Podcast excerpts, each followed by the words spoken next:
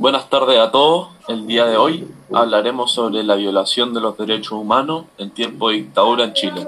Ocurría entre el año 1915 y 2006. Para esto, contamos con las opiniones de dos expertos en el tema. Sus nombres son Felipe Jaramillo y Benjamín Astauruaga. Buenas tardes, Benjamín y Felipe. Gracias por venir y acompañarnos en esta hermosa tarde. ¿Cuál es su postura sobre este eje temático? Bueno, mi postura sobre este eje es que el golpe de Estado de Pinochet es infame por la violencia y crueldad del Estado hacia aquellos en contra del gobierno. Organizaciones como la DINA han sido recordadas por su violencia de los derechos humanos. La DINA no solo fue responsable por la tortura, asesinatos y desapariciones de muchas personas, pero también tenían una ambición que crecía indefinitivamente, terminando en Operación Cóndor, que la DINA creó para ejecutar operaciones fuera de Chile.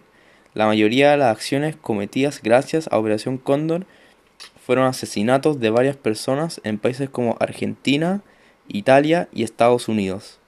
El propósito de esta operación era disminuir la influencia de la izquierda en otros países, pero como la DINA básicamente podía hacer lo que les daba la gana, asesinaban a personas que no tenían ninguna relación con el movimiento de izquierda. El ejemplo más notable siendo Carlos Prat y su esposa en Buenos Aires. Carlos Prat era el general del ejército chileno antes de Pinochet y no era de izquierda, pero la, la DINA lo asesinó a él y a su esposa igualmente. Es importante notar que estos crímenes fueron apoyados por el Estado.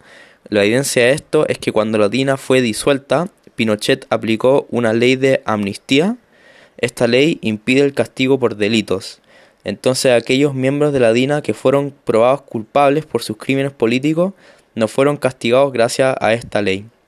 Después de que la DINA fue disuelta en 1977, otra organización, conocida como la CNI, fue formada que cumplía básicamente la misma función de la DINA, oprimir el movimiento de izquierda mediante la violencia y el terror. El crimen más famoso de la CNI fue el secuestro y degollamiento de tres profesores en 1985. Según la Real Academia Española, el terrorismo se define como actuación criminal de bandas organizadas que reiteradamente y por lo común de modo indiscriminado pretende crear alarma social con fines políticos. Según esta definición, los actos de la DINA y CNI son indudablemente actos de terrorismo. Al torturar y asesinar causan terror y desalentan a la gente que soporta movimiento izquierda, ya que claramente no quieren, a no quieren unirse a una causa que va a terminar en su muerte. Buenas tardes, Benjamín y Antonio. Bueno, para empezar yo encuentro que una dictadura como la que vivimos en esos tiempos fue algo inaceptable y muy en contra de los derechos humanos. Esto incluso en aquella época fue visto como una clara violación a los derechos humanos. Se cometieron actos monstruosos que desde la denominada Revolución Francesa en 1789 se creó una ley internacional de derechos humanos. Y con todos estos años ha ido cambiando y evolucionando, y por esta ley que ya existe desde muchos años, es inadmisible algo como una revolución militar como la que de Augusto Pinochet en Chile. Bueno, a continuación voy a nominar algunos casos de violación a los derechos humanos. Todos ellos fueron y serán actos monstruosos y en contra de la humanidad. Primero, golpizas reiteradas. Segundo, lesiones corporales provocadas. Tercero, colgamientos. Cuarto, aplicación de electricidad. Quinto, simulacros de fusilamiento. Sexto, humillaciones y vejámenes. Séptimo, desnudamientos. Octavo, violaciones y abusos sexuales. Noveno, confinamiento en condiciones infrahumanas. Décimo, privación de sueño. Onceavo, privación de alimentos y líquidos, y doceavo, no, doceavo, asfixia y ahogamiento. Oh, listo. Benjamín, por lo que entiendo, eh, Estados Unidos estuvo directamente involucrado en lo que ocurrió en Chile. ¿Se podría decir que Estados Unidos fue el detonante de la dictadura en Chile? ¿Crees que si Estados Unidos no se hubiese involucrado en lo que estaba pasando en, el, en ese Chile, hubiese sido mejor para el Chile actual? ¿Por qué?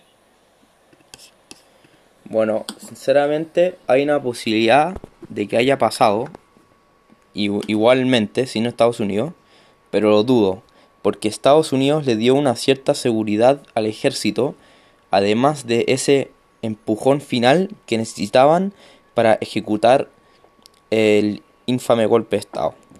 Si Estados Unidos no se hubiera involucrado y hubiera habido un golpe, en mi opinión, Chile actual sería peor. Las atrocidades de la DINA y CNI son injustificables, pero los cambios económicos que pasaron en el país, además del hecho que sin el golpe es posible que hoy en día seamos un país de izquierdo, hace que el golpe no sea algo tan malo como lo que aparece a primera vista.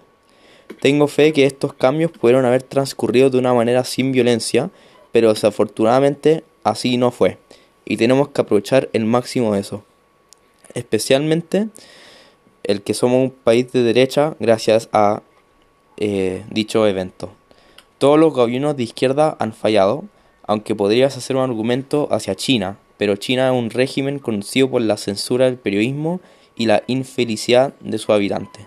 Si todos los sistemas de izquierda de la historia han fallado, dudo que un país como Chile hubiera sido el primer país en lograrlo.